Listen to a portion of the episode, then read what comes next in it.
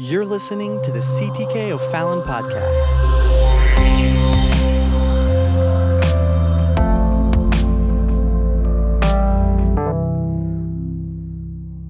I want to take your attention tonight, if I can, by the help of the Lord, to the book of Romans. And we are going to look at a topical series out of the book of Romans. And we're going to begin tonight. And uh, we'll carry this on for a few weeks. And the title of this series tonight uh, is going to be Harmony God's Plan for Community. God's Plan for community. And we're using this word that we are, uh, we are taking this word harmony, if you will, out of the New Living Translation, where in three times Paul's letter to Rome, he tells them to live in harmony or aim for harmony. Uh, or live in complete harmony.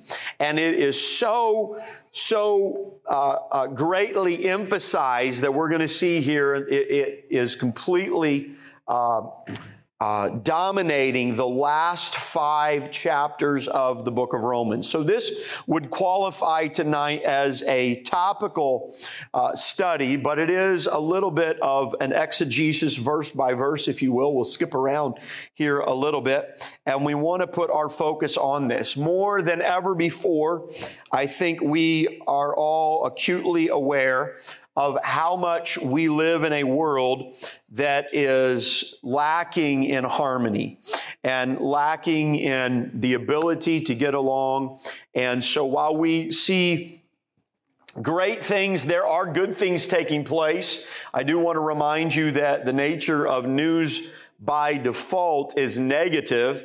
And so, uh, if all you're doing is watching the news 24 7, you're sort of setting yourself up uh, to be a chicken little, if you will, or a, uh, uh, is, is everybody know what that is? Just a sort of the sky's falling kind of situation because it's always negative. There are good things happening. I'm excited that there are good things happening around the world. And primarily, not only are there good things happening around the world, but mostly there are good things happening in God's church.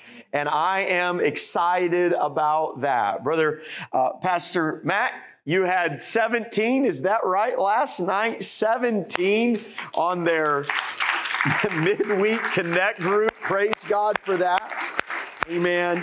And so, for those of you that don't know, starting a church in Monroe County, where we don't, we are not aware of any other apostolic church. So praise God for that. So good things are happening, but a lot of times, unfortunately, those things don't make the news. However, uh, uh, this is a topic that was uh, so paramount to the New Testament church. And we see Paul talk about it many times throughout his epistles. So we're going to look at uh, tonight just these few chapters and this is going to be a series because I have 22 main points. And uh, there's no way, if you've been around here a long time, that I can get through 22 main points on a Wednesday night. I do have some handouts, so I need a couple men if they would help me uh, maybe you could just mask up. And I've got some handouts here on the front seat. If I could get some volunteers just to run up here and uh, help me pass these out real quick. And we're going to give you a note here with scripture reference so you can write down these main points that Paul gives to us. If you don't want a handout, that's okay tonight, but we do want to make those available to you. So we need the help of the Holy Ghost in these next few nights. And this is something that the Lord put on my heart, revealed to me, I guess, showed me, shared with me uh, a few days back. And I wrote it down just for myself, and then I really felt impressed to share it with the church if we can. So this is a personal study. This is a study that came out of my own personal private devotions. And a lot of times I'm ministering to you from, I only minister from the wells that you can dig, but from my own personal devotions. And uh, I hope you're in the Word. The Word of God uh, is what I come to deliver to you tonight. Uh, in these next few nights, just the Word of God. So let the Word of God speak to you and talk to you and deal with your heart. So I am going to pretty much guarantee that some point in this study, is going to cause you to cringe. Now, uh, or as Jesus would say, uh, he used that old word offense. He said, I- have come to bring offense. Um, in another place, he said, Blessed are, is he that is not offended in me. So he wasn't coming for the sake of offense, but he was letting us know that when he presents his gospel, the way of Christ, it is going to be offensive to your flesh. How many can testify that the cross is offensive to our flesh? We thank God for the cross. We thank God for his grace and his salvation and his deliverance. But man, my flesh fights dying every day. And Paul said, I die daily. Jesus said, take up your cross and follow me. That's offensive to our flesh because we don't want to be wrong. We don't want to have to die. But that's where we're at. And so at some point in here, Paul literally, he touches everything. And it's so powerful. So I'm going to pray. I want to pray and I want to, I want to start here tonight with just a specific word of prayer that God's word would have liberty in our heart. Because the power of the word of God, thank God uh, for preachers, thank God for the word of God, but the power of the word of God is when we open up our hearts and we say, Yes, Lord, speak to me. And so that's, that's got to be our approach tonight. So would you do that with me right now, right where you're sitting? Would you just bow your heads or lift your voice together with me? let's just ask God's word to have his way in our heart. Lord, in Jesus' name, tonight I thank you, Lord, for your church. I thank you for the body of Christ. I thank you for our brothers and sisters here tonight. And I ask in these next few moments, in these next few days, as we cover this topic, I pray, Lord, that your word would have liberty in our heart. God, your word alone edifies and it strengthens and it builds if we will allow it. And so tonight, let me come with an open heart and an open mind and an open heart that you would speak into my life. God, the words of life. You alone have the words of life. God, there's nowhere else we could go but to your word. In Jesus' name. In Jesus' name. And somebody say in Jesus' name. Amen. Would you clap your hands unto the Lord one more time tonight? Hallelujah. I love the Word of God tonight. Hallelujah. Okay, so we're going to begin here tonight. We're looking at, everybody has a handout that wants a handout, and maybe we can post these online, but this is just a simple handout with our scripture text we'll be sharing online, uh, on the screen rather and our main point. So we're going to begin here tonight. Three verses of scripture. I did not give this to you, Sister Monica, so don't, so don't worry about this. We'll come back to these, so you don't have to put these on the screen. But three verses of scripture in the New Living Translation. Translate the KJV's uh, uh, transliteration into the word harmony. Now, the word harmony is not in the KJV, but as the New Living Translation attempts to put it into a modern vernacular, you know, as I've shared with you that this year devotionally, I'm reading through the New Living Translation. I do not necessarily endorse the New Living Translation. Sometimes it is great at opening up things and explaining things, and at other times it is actually changing the text, the original text of the Greek and Hebrew, so it can translate a different way. And so it's a, it's a bad translation on other times. So I read it devotionally and I bounce back. Because of that, we're going to use the KJV tonight as our foundation. But I do think that it is, it is not a stretch to use the word harmony to try to get at the concept that we all understand. In uh, chapter 12, Paul says, live in harmony with each other. In chapter 14, he says, so then let us aim for harmony in the church. And then in Romans 15 and 5, he says, may God, who gives this patience and encouragement, help you live in complete harmony with each other.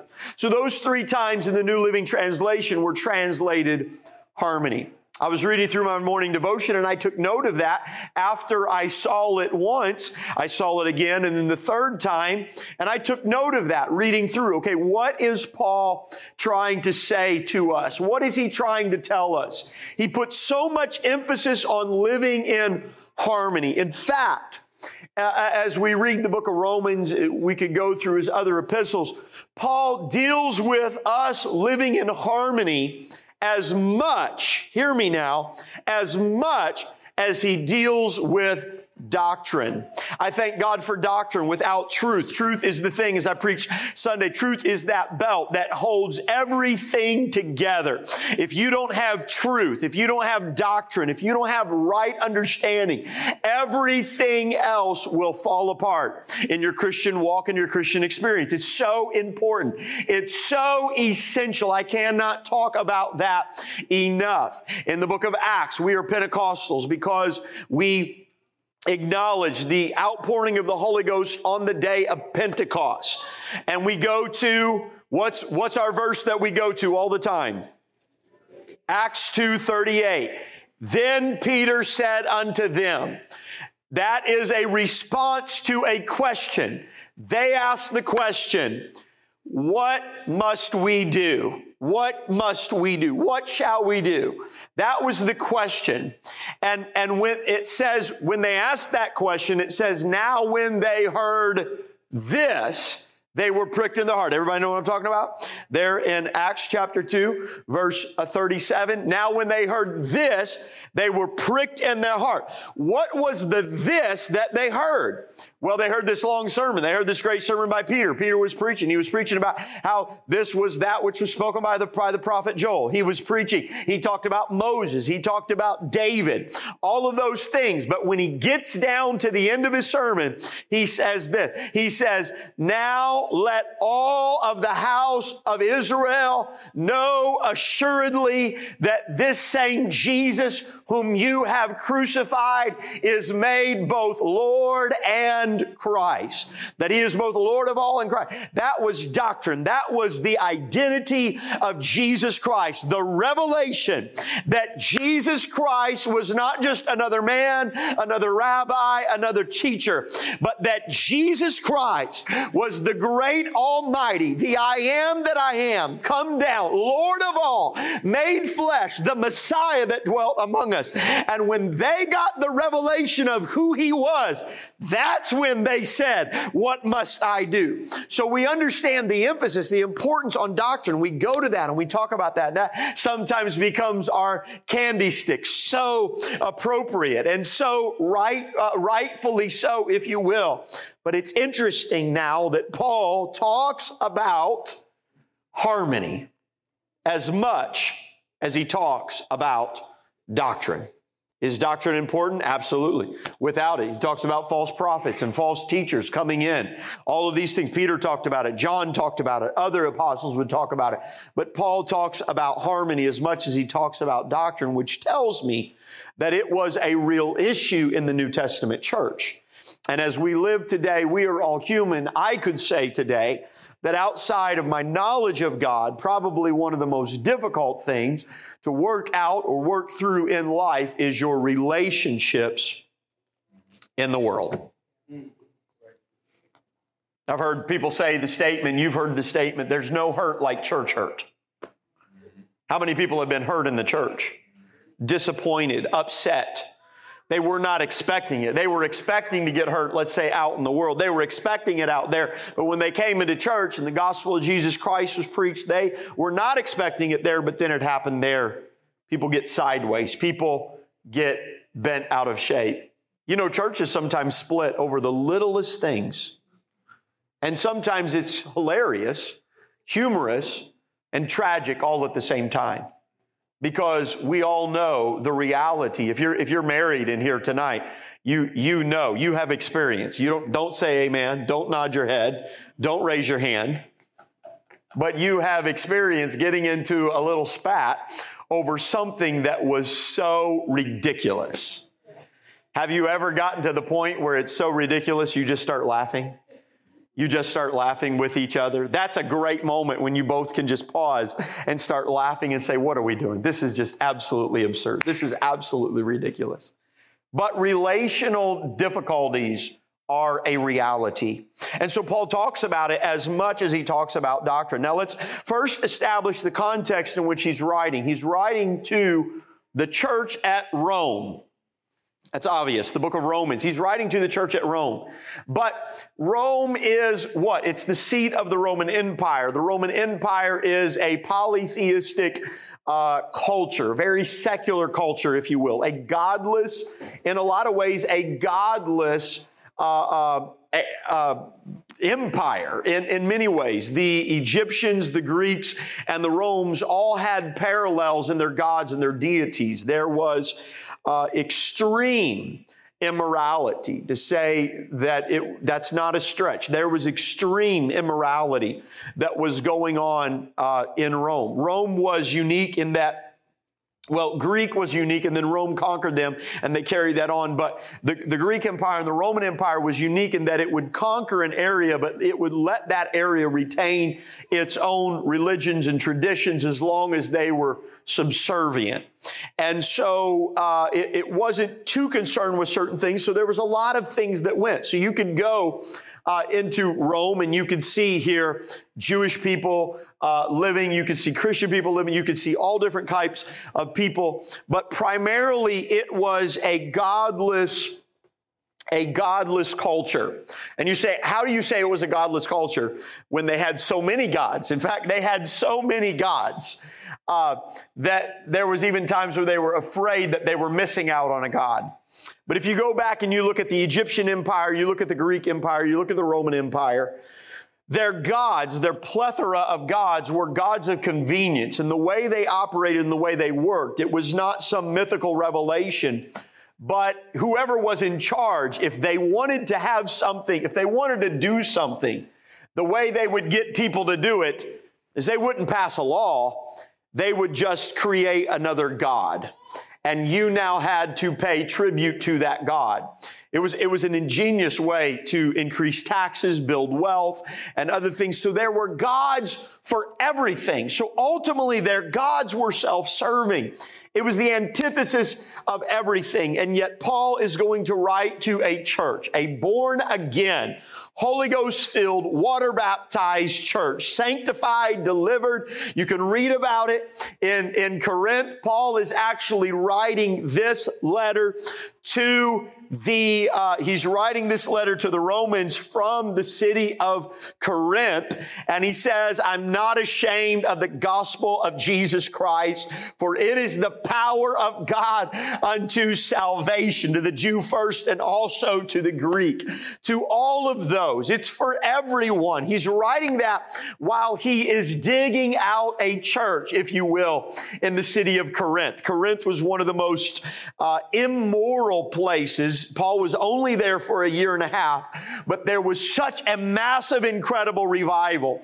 And Paul writes to the Roman church and he's talking about all this stuff. And so now in the midst of great problems going on in Corinth, Paul's writing about harmony and he's admonishing them in Rome. So I could go into that a little bit more, but Paul spends as much time here as he does with doctrine. And so we have to ask the question, what is Paul's idea of harmony? Well, it's a great question. And he gives us in this passage 22 admonitions or 22 provocations or points about what harmony looks like. And that's what we want to look at because his idea here, uh, uh, for living in harmony. It's not just some abstract thing that he's getting to, but he actually brings it down to the rubber meets the road kind of experience.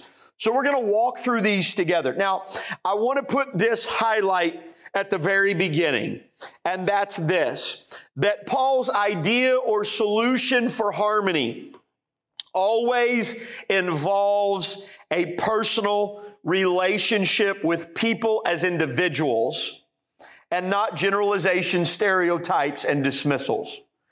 So I want you to see this as we go through these 22 points. Paul is not giving generalizations. He's not, he's not teaching you how to deal with stereo, uh, uh, uh, addressing, uh, he's not stereotyping the issues, but every point is to be addressed or dealt with to an individual as a, uh, uh, to a person as an individual.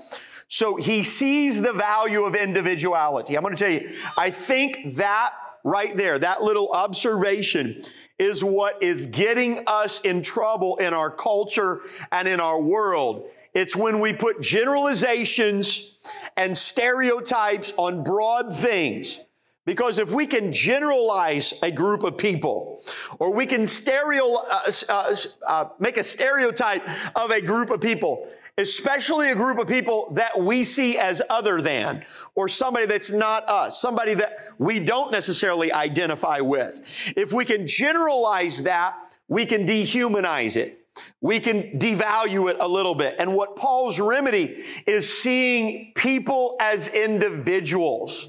When you're, it's hard to, to just make a broad pr- uh, uh, uh approach when you're looking at somebody in the face when you see them eye to eye, when you realize that this is not just a group of person, but this is an individual that God created, that God manufactured, that God made, that God breathed in, that God has purpose for, that God loves, that, that is hurting or is confused and needs help.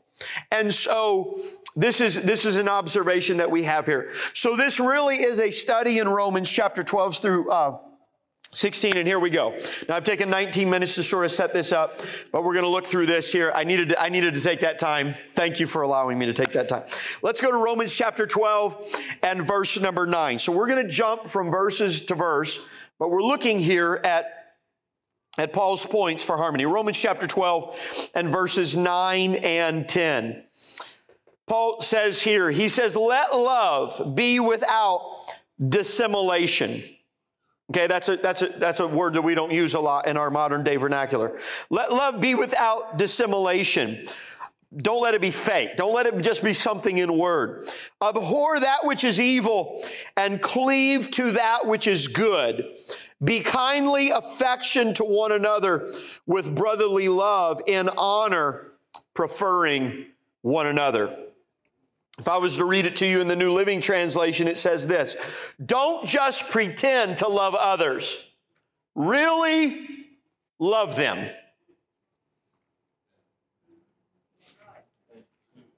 Hate is wrong.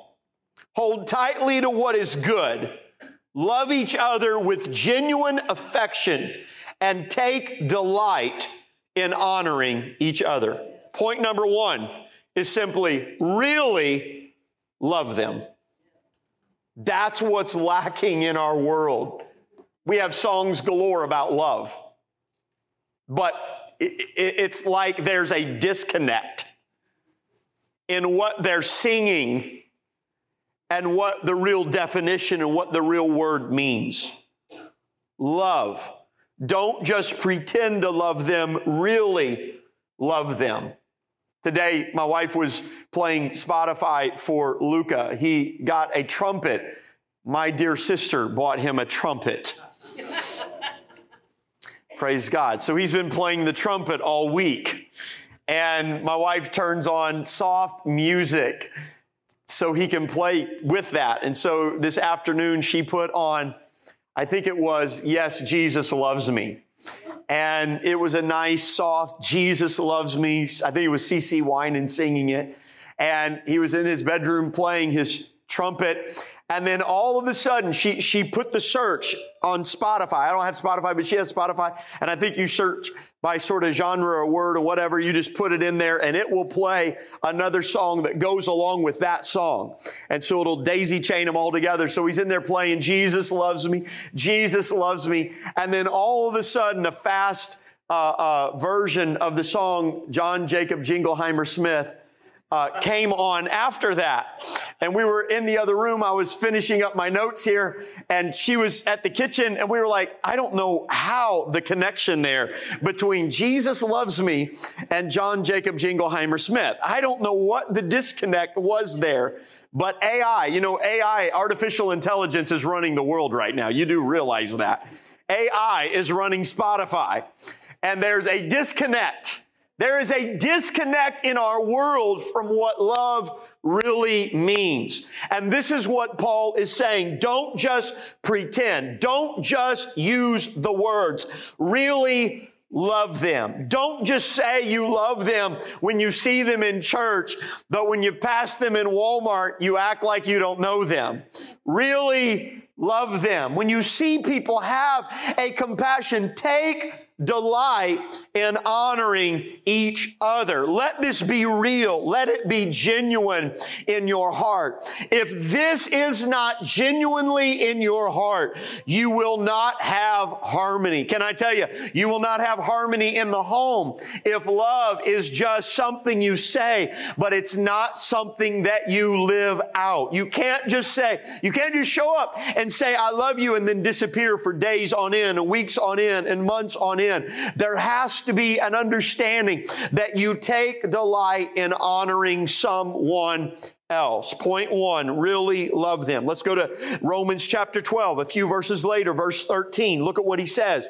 Distributing to the necessity of saints given to hospitality, distributing to the necessity of saints, given to hospitality. The New Living Translation says this, when God's people are in need, be ready to help them. Somebody say ready.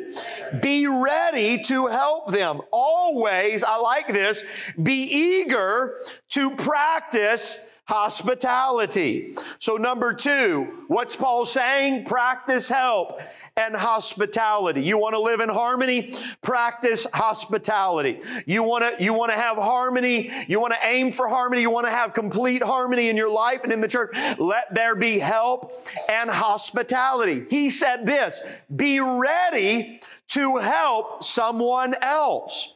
Can I tell you, it is a wise thing for you as Christians. As Christians, when we live for God, we're not just Christian in word only, but we're Christian in our lifestyle, how we live it out. So when I put God first, it's not just me saying that. I don't just put God first when I come into the church house and lift my hands, but I put God first in every avenue of my life.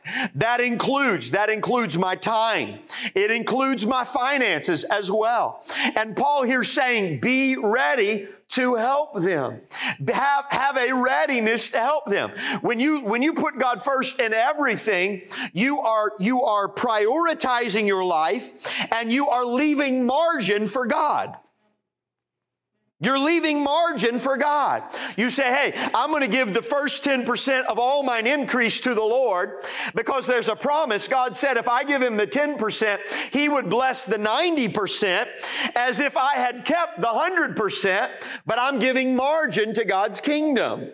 He said, hey, give me one day a week. I want you to give me one 24 hour period a week. And I want you to honor me with that. In the New Testament, we understood that he's not limited to one day a week but he has all the day. He has everything, but there's still a principle that says I'm going to give God, I'm going to give margin for my life. I'm going to give God margin in my prayer and in my, in my uh, uh Bible study. I'm going to give God margin for his input into my life. That's why you're here tonight on a midweek Bible study. You are given margin for God in your life. What Paul says here is don't just give margin to God, but also be ready to have margin in your life Hear me.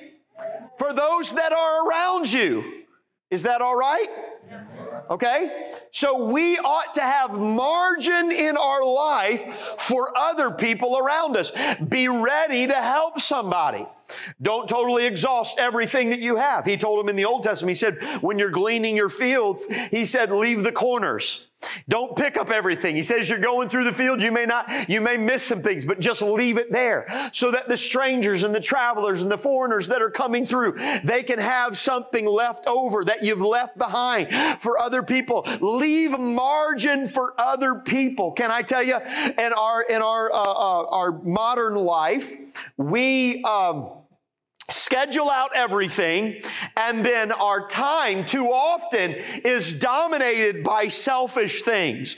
Can I tell you, it is a wonderful thing when you leave margin for other, other people in your life. Be ready. And then he says, be eager, be eager to practice hospitality. Hospitality. Be eager to practice hospitality. Now, what's he talking about specifically? He's talking about specifically within the body of Christ. Now, should you be uh, hospitable to all, all, men? Absolutely. You help people? Absolutely. But there also comes a principle and, and, and a concept the Lord said at the alabaster box. He said, The poor you're going to have with you always. And this woman came to bring it for the Lord as a sacrifice, to give it to the Lord. And so Paul tells us uh, in the New Testament, all throughout the book of Acts, it tells us that your responsibility is to other believers. There's a responsibility to other believers in the church. Be eager to practice hospitality. There ought to be something inside of you. How many are, how many are blessed? How many are, thank God, I'm blessed. I'm blessed. Man, I'm blessed. I'm blessed of God. God has blessed me. I don't deserve to be here. I don't belong here, but by the grace and the mercy of God, and so I thank God for what He's done for me. And so there has to be a willingness and an eagerness to be ready to help somebody else out, help somebody that's in need. Hey, I want to serve somebody. Hey, one way, one of the greatest ways that you can practice hospitality, we see practice in the New Testament all the time, is sharing a table with somebody. Praise God, we don't get out of the book of Acts. And what were they doing? They were breaking bread from, what did it say? House to house. They were breaking bread from house to house. As our culture goes on, our modern society, we live in subdivisions with garages and we have air conditioning. Nobody keeps their windows open anymore. We have privacy fences. Nobody talks to anybody the, anymore. The, the, the most private place that you can live in America is in, is in the middle of a city. One of the most lonely places you can live sometimes is in the middle in the city. And so we get in this culture, in this community. People get in their garage, get in their car, they back out, they never never talk to anybody. They go to their workplace. They go work in their cubicle. They get back in the car. They come back home. They don't know anybody. I'm going to tell you one of the most powerful things you can do is to be able to invite people into your home. You say, well, I don't have a nice home. Well, that's all right. It doesn't matter. God's blessed you. There, there's no worry about that. To be able to share a table with somebody. Maybe, maybe your home isn't a place that can be hospitable, but you can be willing to help one another and to love one another outside of the worship service. Can I get an amen?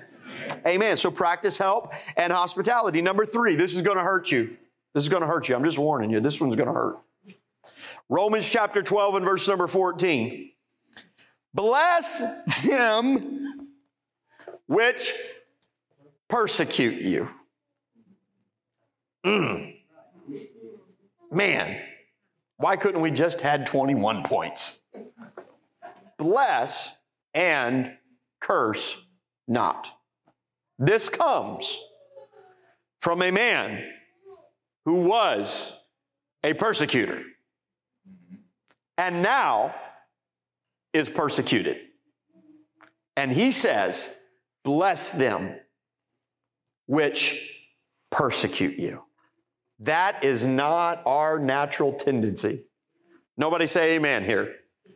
Nobody, no, okay, because because we're all guilty and we're just going to accept that and assume that for everybody here.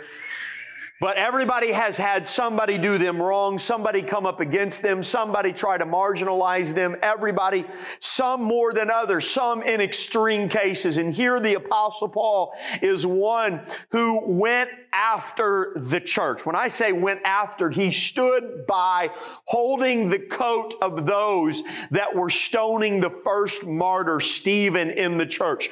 Paul had the papers to drive them out of the synagogues and the cities. He went, took the time to go get the legal documents. He lobbied.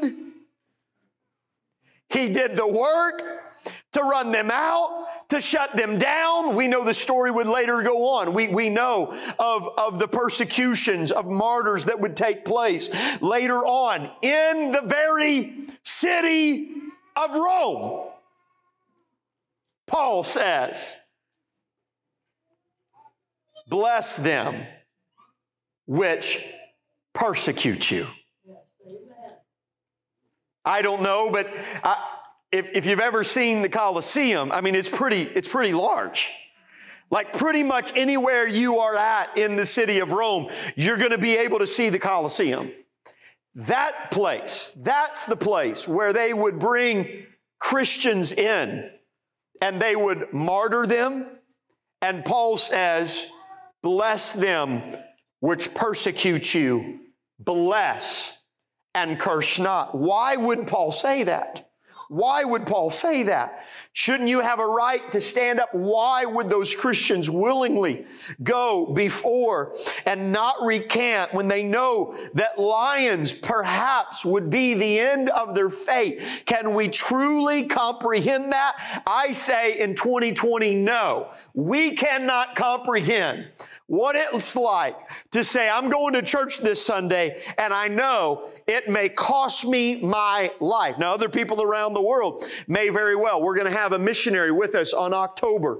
In October, we will not be able to live stream because of the place that he serves and the people that right now are, are being, uh, persecuted, lives being taken for being a Christian. And you will not want to miss that Sunday. That's going to be an incredible Sunday. Unfortunately, we're not going to be able to live stream that service. But we in America do not, we do not know what it means. We really can't comprehend. I cannot fathom what that is like. And yet Paul says, bless them. Now, that does not happen in your flesh. That does not happen in your humanity. The only way that happens is for you to have, number one, the Holy Ghost in your heart, but number two, a revelation of, of who God is and who everyone else is. Paul, standing by as a persecutor, is telling the church, don't persecute them, don't curse them, don't write them off, but bless them. Could it be, amen, that as the day goes forward, if we really are at the end, who knows? But what persecution could befall us here in America, I wonder how many persecutors and executors are going to convert because of the faith that they see in the Christian church. It was the centurion that held the orders, that held the command, that would carry out, amen, the execution of our Lord and Savior, that would stand by on that fateful hour when Jesus Christ would give up the ghost and he would see everything being done to him, and yet he was without sin. He did not swear. There was not one curse word. Can you imagine? That centurion had carried out many executions of crucifixion before, and all of them had been with reviling and cussing and swearing and cursing. But yet here comes a man that as the nails are driven, he does not cry out in swearing. He does not cry out cursing, but rather he says, Father, forgive them for they know not what they do. You go to Stephen, and as they're stoning him to death, Stephen is praying for their souls. The centurion stands by after it's done, and he says, Surely, truly, this was the Son of God. You know what he was saying? Truly, this was the I am that I am. Truly, this was the Messiah. And Paul says, Don't curse them, that but bless them. Bless them. Amen. I don't know about you, but I have to pray through on this one sometimes. Come on. Sometimes I got to pray through on this one.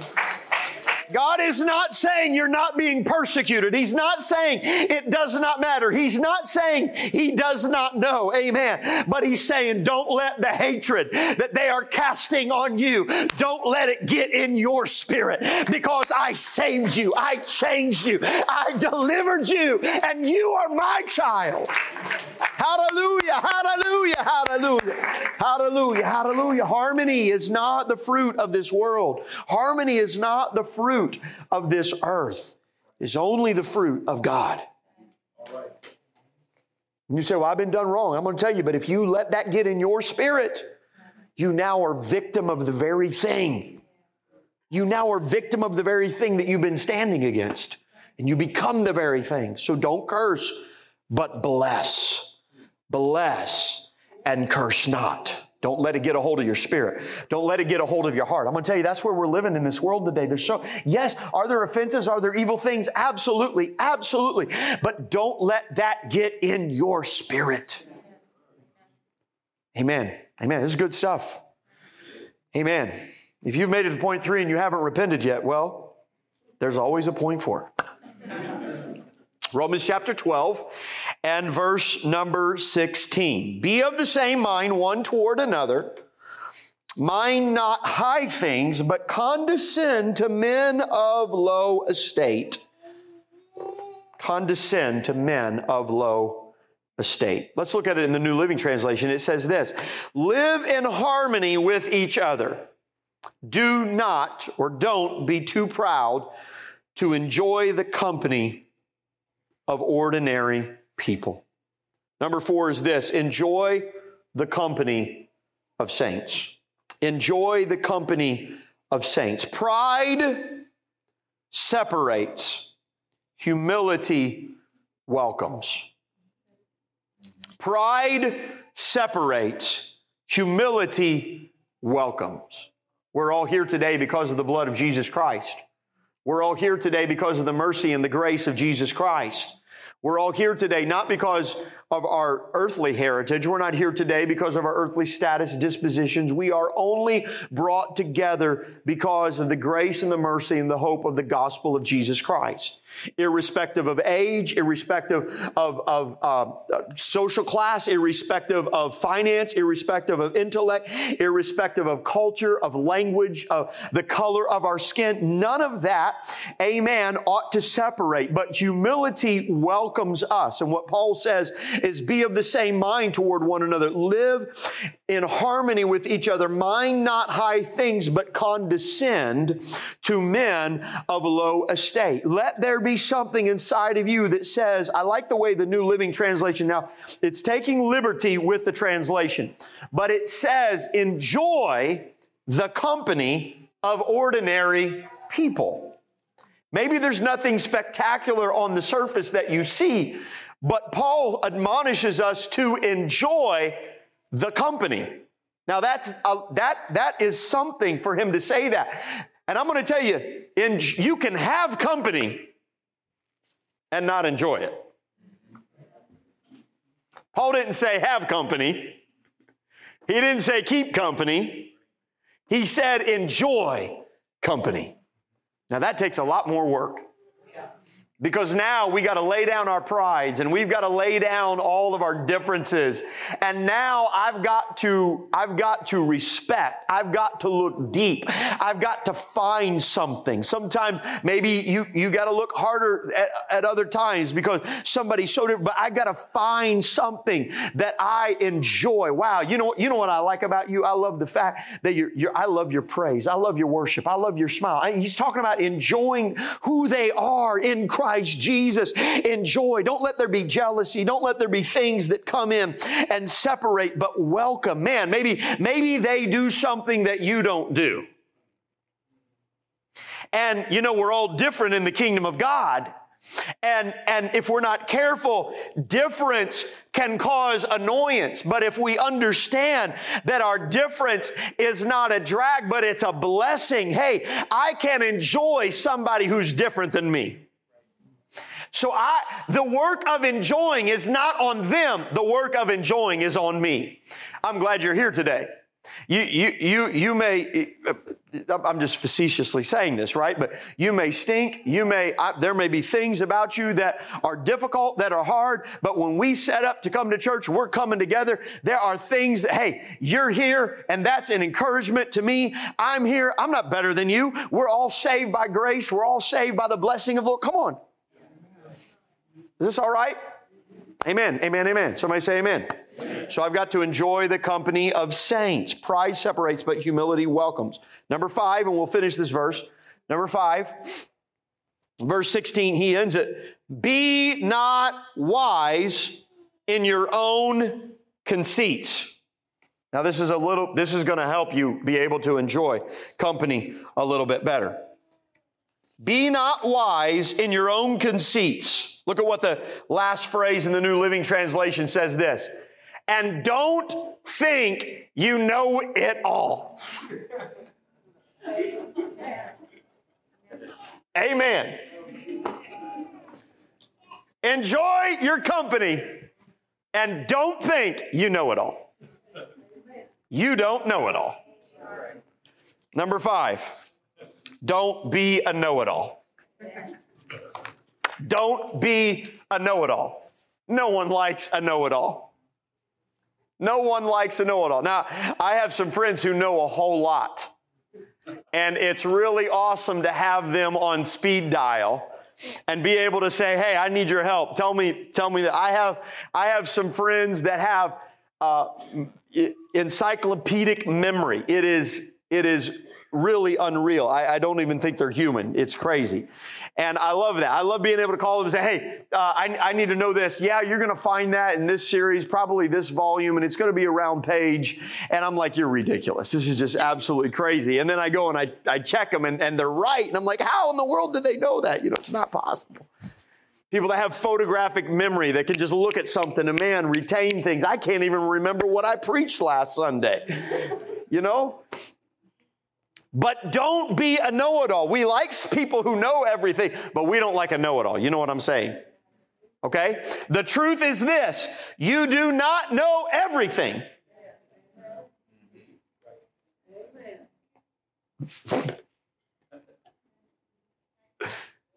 Folks, this is just, this is high dollar preaching tonight. I mean, this is like. The reality is, everyone knows something you don't.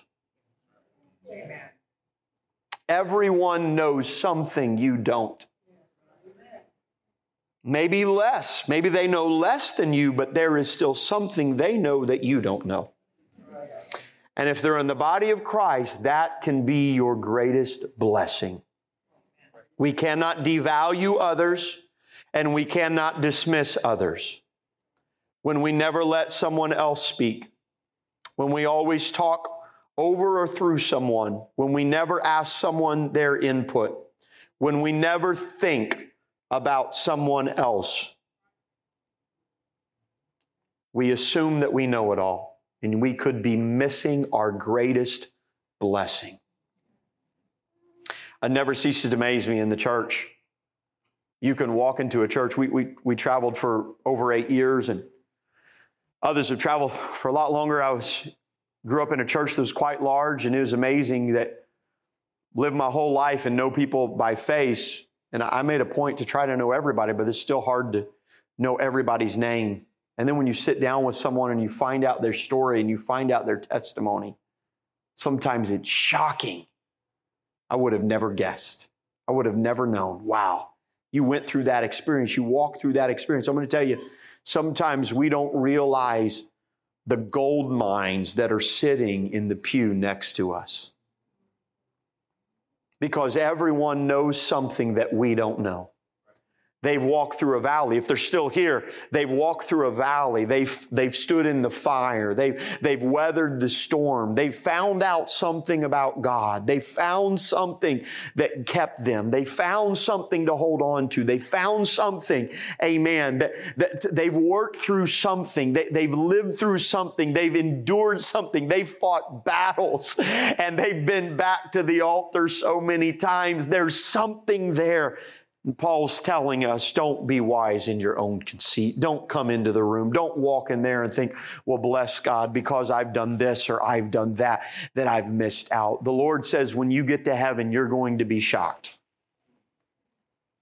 Because sometimes we think it's the fanfare, the ones on the stage, the one that's preaching, the one that's singing. They're the ones that are going to have the high places in heaven. But sometimes it's those silent, prayer warriors that just are faithful, that are just there, that just keep on keeping on. I don't know about you, but I'm thankful for the body of Christ. And I'm thankful for each and every one. I don't want to be in a place where I think that I know something more than someone else. Paul said, live in harmony. He said, let us aim for harmony in the church. Would you stand together with me tonight? Amen. We made it through five points, and so we only have about 17 more to go. But this is good. This is good stuff. It's the Word of God. It's the Word of God. And I thank God for His Word. I'm going to tell you probably almost on every single point, if I could just be totally transparent and honest, probably I have been an offender on every single point at some point in my life. So being an offender is not the issue. It's, It's being willing to say, Lord, here I am, change me. If this was not issues in the church, Paul would have never had to talk about them. He would have never had to address them, but he talked about them. So maybe I've made mistakes. Maybe I've done things wrong. Maybe I did treat somebody that way. And I love how Paul does it because he doesn't just generalize things, but he brings it down and he makes it personal. See people as individuals. See them as people within the church. It's not just a group of people. It's not just a family, but that's an individual. That's a soul. Amen. Amen. Look around the room, if you will, for a moment. I don't want to embarrass anybody, but just look around the room. Look around. I know we have, we had a few, a bunch in the balcony, but they went to youth class, and and I know we have others. And there's a lot of people that are not represented here tonight.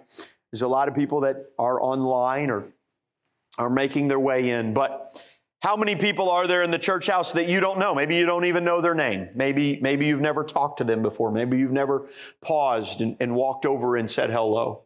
We've got to be careful that we're not so quick to just come in and come out that we don't ever pause and take time to know somebody or meet somebody.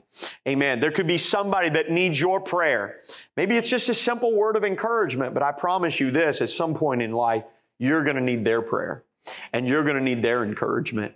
I try to make it back to the door as much as possible. Sometimes it's difficult and it's hard just to be able to greet people and say hi and just have that human contact because there's one thing we've learned in COVID. We need that human interaction. It's not the same being on live stream, but it's amazing when you see sometimes guests will even come and they'll come and they'll linger and they'll wander around and they'll, they'll stand or they'll walk slowly and when you're in a place and you don't know anybody and you don't know anything, sometimes you walk, you walk out, I don't know anybody. It'd be awkward for me just to sit in the room and stay. And so I'm going to walk out the doors.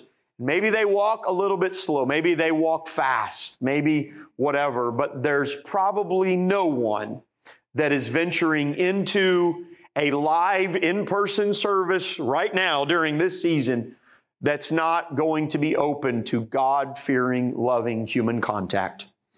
And help me, God, to see others as individuals and to see them with eyes. It's not just a parking lot. It's not just a seat. It's a soul. And it's your soul. It's your children. Can you lift your hands with me tonight? God, I thank you for your church. I thank you for your truth. I thank you for your love. God, that reached down and saved me. I thank you for your grace and mercy that you extend to us so often. I pray today, Lord, that the truth of your word would work in us. God, we are wanting a revival, a revival in our heart, God, and a revival in our community. We want to be a part of the kingdom of God. And I pray that you would help us, God, to hear, adhere to the simple, practical principles that Paul gives us in his epistles. Help us, God, to be willing to change, to have love in our hearts, to not just pretend, but to truly have love in our hearts, God, for others. And let it begin right here in the church. Let it begin in the body of Christ. Let it begin in our homes and our families and our marriages and our relationships. And I pray this tonight, God, in Jesus' name. Come on, somebody just lift it up.